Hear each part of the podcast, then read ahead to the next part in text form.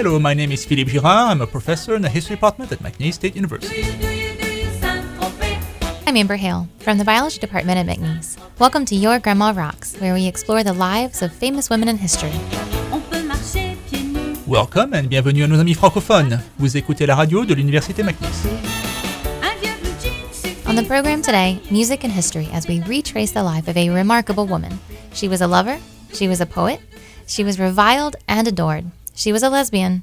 Maybe. Her name was? Sappho of Lesbos. But first, a song. We'll start with a song from the Greek movie Never on Sunday, which won an Oscar for Best Original Song back in 1960. Melina Mercouri sang it in the movie. We'll listen to a more recent version by Nana Mouskouri. So Mouskouri instead of Mercouri. Right. Από το παραθύρο μου στέλνω ένα, δύο και τρία και φιλιά που φτάνουν στο λιμάνι ένα και δύο και τρία και τέσσερα πουλιά Πως θα θέλα να είχα ένα και δύο και τρία και τέσσερα παιδιά που σαν θα μεγαλώσουν όλα να γίνουν λεβέντες για χάρη του Πειραιά.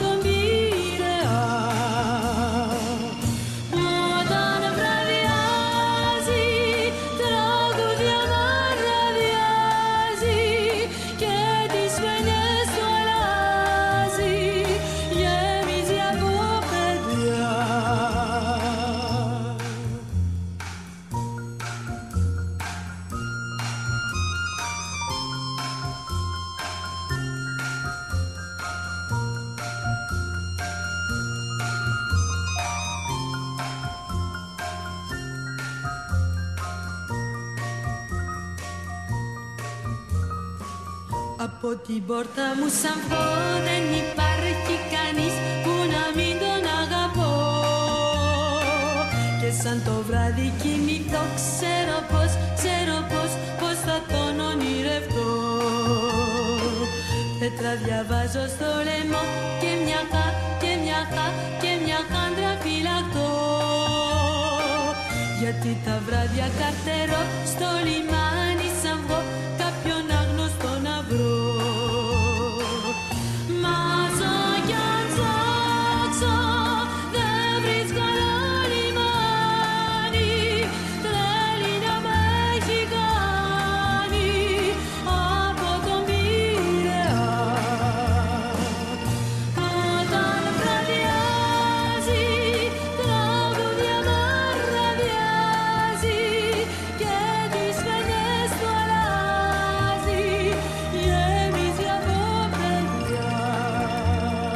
Bonjour and welcome back to Your Grandma Rocks on KBYS. Je m'appelle Philippe Girard. And I'm Amber Hale. This was the classic Greek song The Children of Piraeus. Today we're exploring the life of the Greek poet Sappho, who lived a very long time ago, around 600 BC. That must be a record on this show.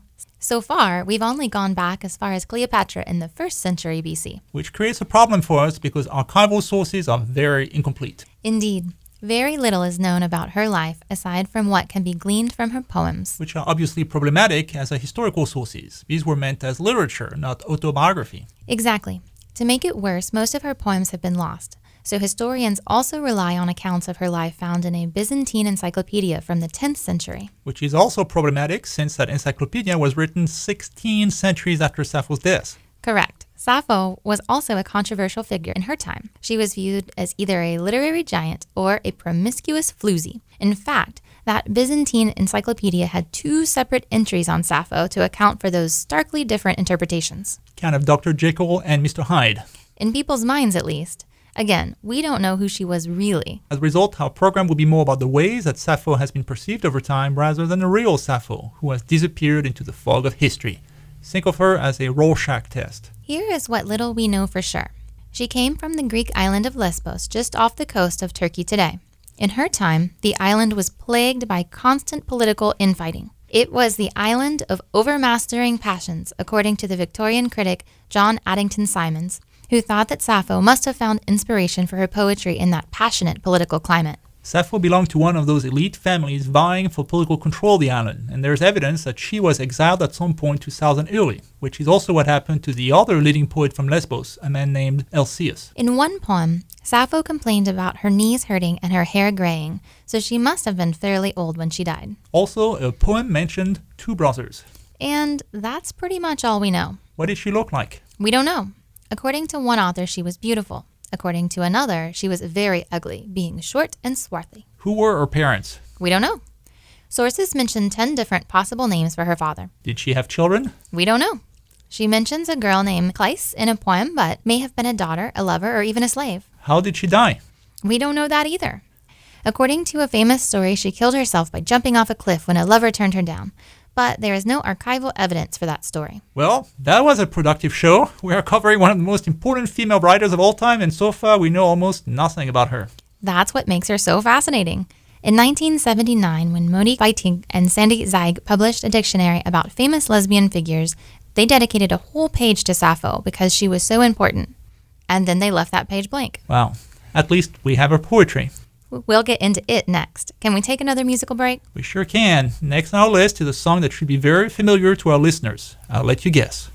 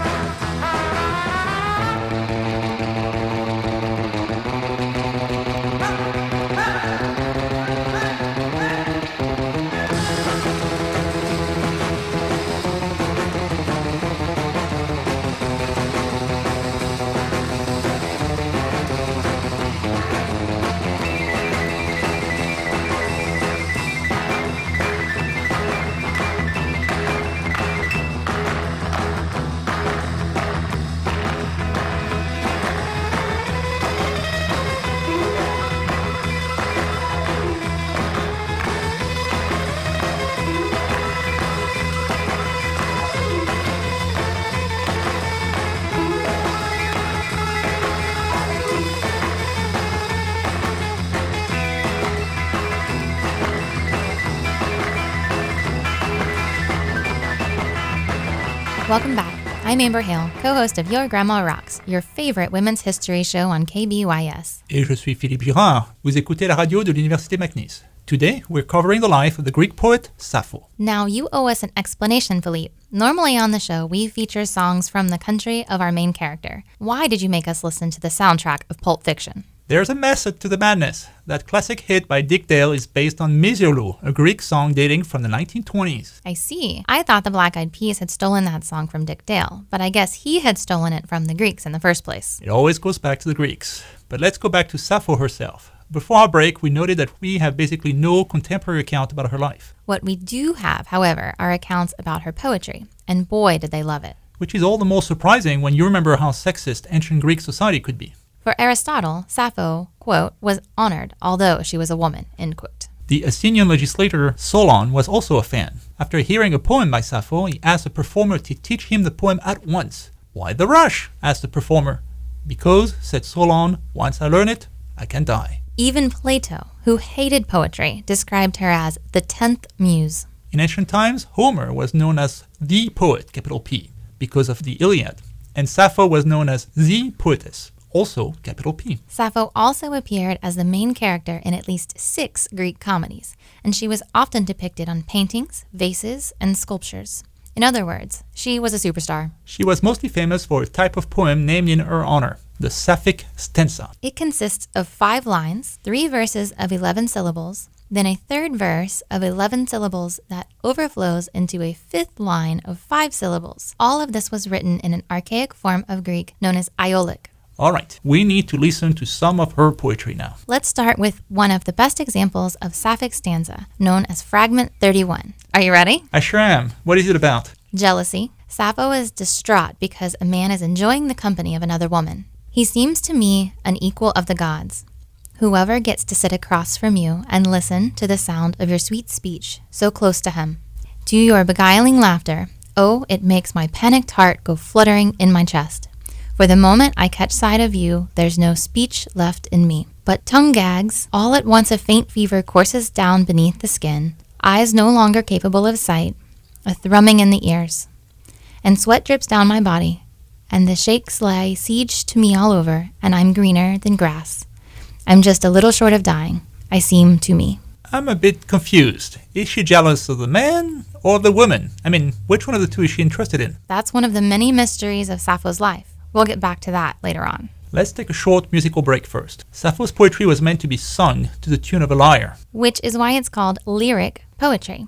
Apparently, she even invented a new type of lyre. So I would have loved to play you some of the music that accompanied her poetry. Unfortunately, they didn't have MP3 players back in the 6th century BC, and that music has been lost. Instead, we'll listen to famous Greek dance, the Sirtaki by Mikis Theodorakis. Is this the dance featured in the movie Zorba the Greek? Exactly. This is Zorba's dance.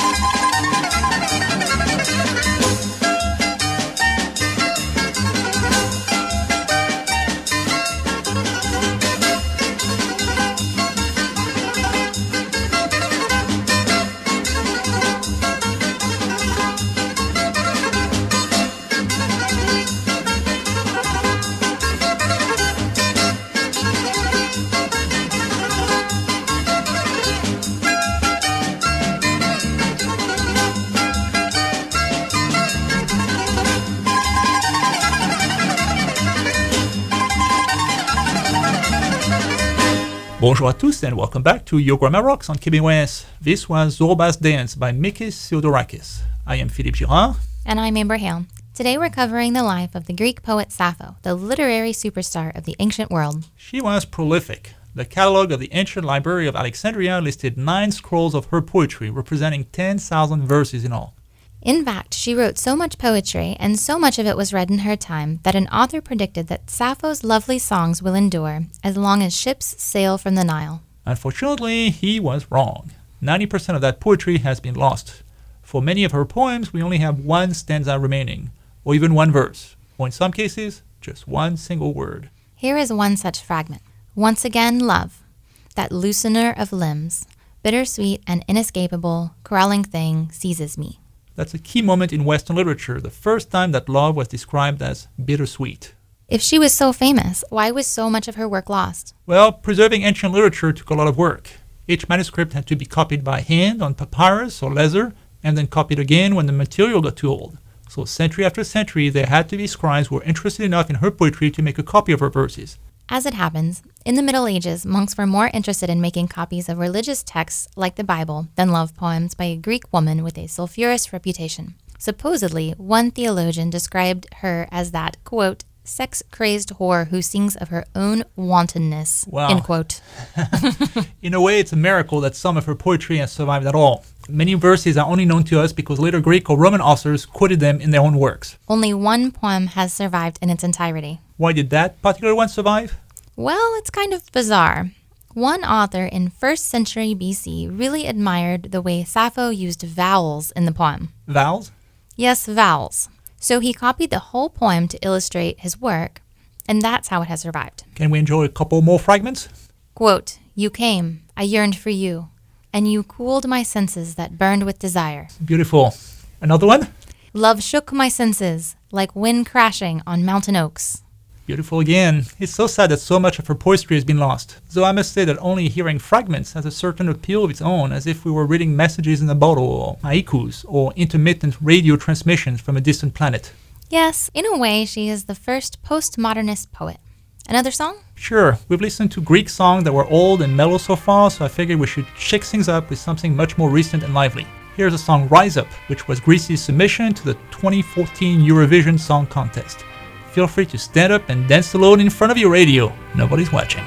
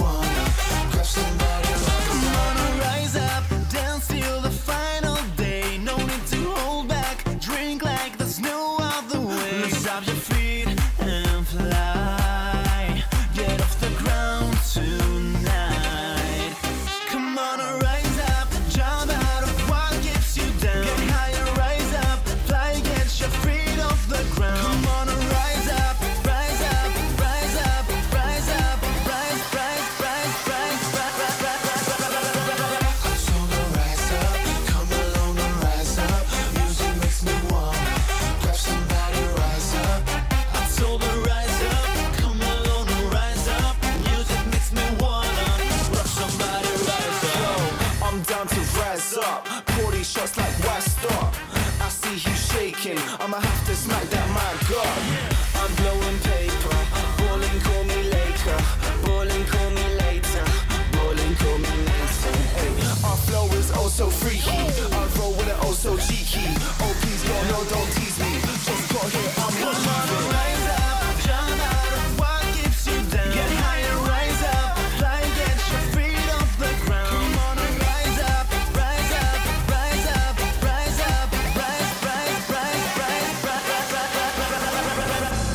Welcome back. You're listening to Your Grandma Rocks on KBYS. I'm Amber Hale.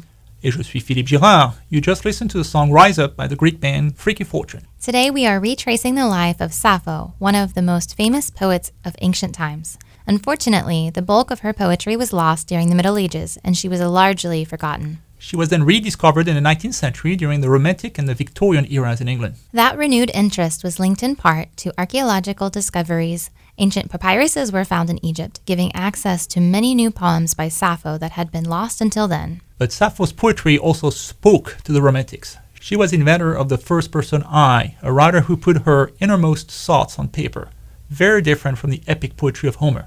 To her readers, she was the first romantic. But was she? I mean, that poetry was meant to be sung in public. So even a poem with the pronoun I could have been sung by a chorus of 12 people singing in front of a large audience. It's not like she was a teenager brooding in her bedroom. You're correct. 19th century poetry enthusiasts may have reinterpreted her to fit their own literary taste in a way that was inaccurate. Victorian era readers did the same thing. They were very bothered by rumors about her promiscuity, and so they insisted that she may have been the headmistress of some ancient girls' boarding school or a priestess. This way, poems about her love for other women were all innocent. She was safely remade into a heterosexual woman, and one who wrote about romantic and platonic love, not the more physical type. Earlier, you said that her poetry was a kind of Rorschach test, and it's very true. People reinterpret her life's work to match what they want to see in her. To the ancients, she was a muse of poetry. To medieval monks, she was a lost woman. To people in the 19th century, she was a hopeless romantic. Throughout, the only person missing was Sappho herself. And we're still reinventing her. Nowadays, she's seen mostly as a lesbian icon. We'll get into that in our last segment. First, let's play another song. And a great song, too. This is an anthem of female empowerment You Don't Own Me by Lesley Gore. Yet another artist whose reputation has changed over time. She first became famous for bubblegum songs like It's My Party. Then, after she came out of the closet, she became a leading figure of the lesbian movement. As well as feminists in general. Her song was featured in the TV adaptation of Margaret Atwood's The Handmaid's Tale. Here is You Don't Own Me by Lesley Gore.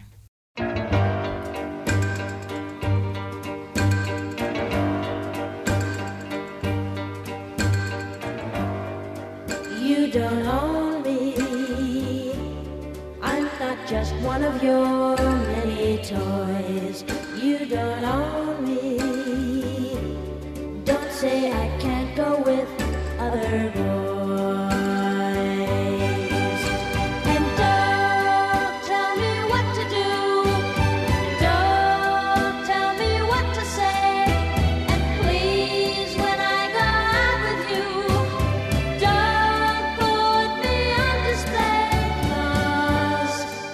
you don't own me.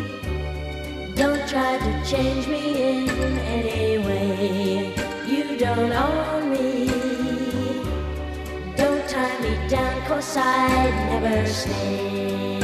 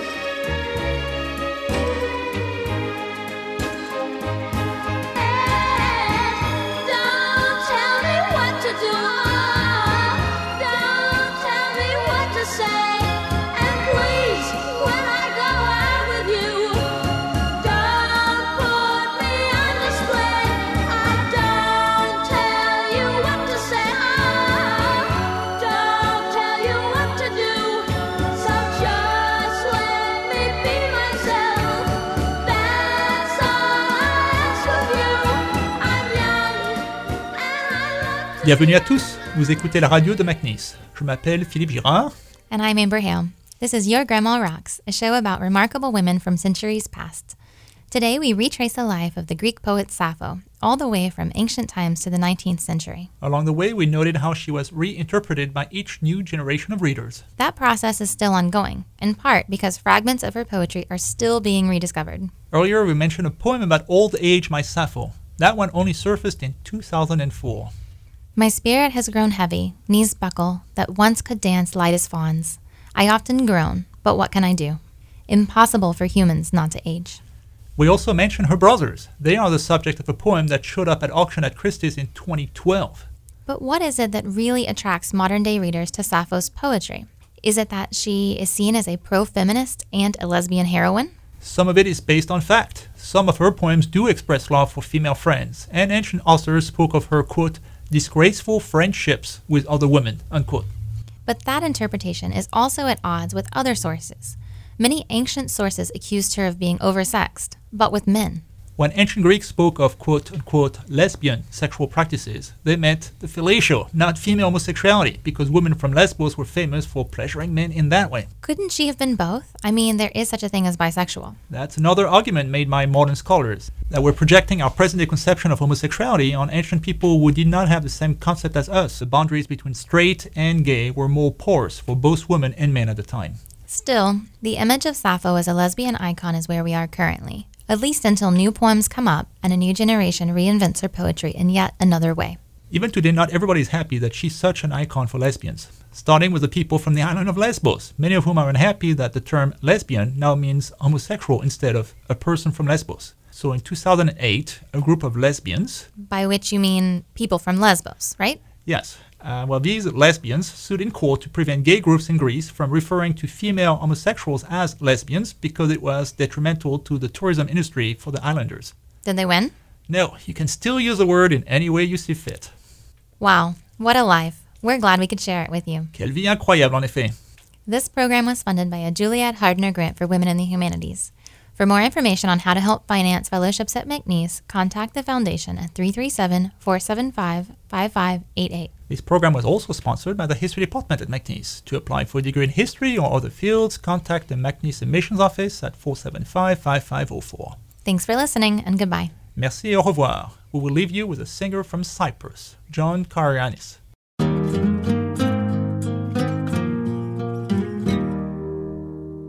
Tonight the rain is falling. I'm feeling cold and I'm out of my mind without you. My head is spinning like a top. Back to the time we had a lot going on. Now my world lies shattered. How quickly life can change. I always did everything for you. I gave you my heart, you gave me yours too. You make me feel I was really someone, but there's one thing I should have done. One day you think you have it all, the next you're staring at the wall a dream. The road that once was paved with gold has turned a rusty shade of all the saddest colors in the world. No, my life's in tatters.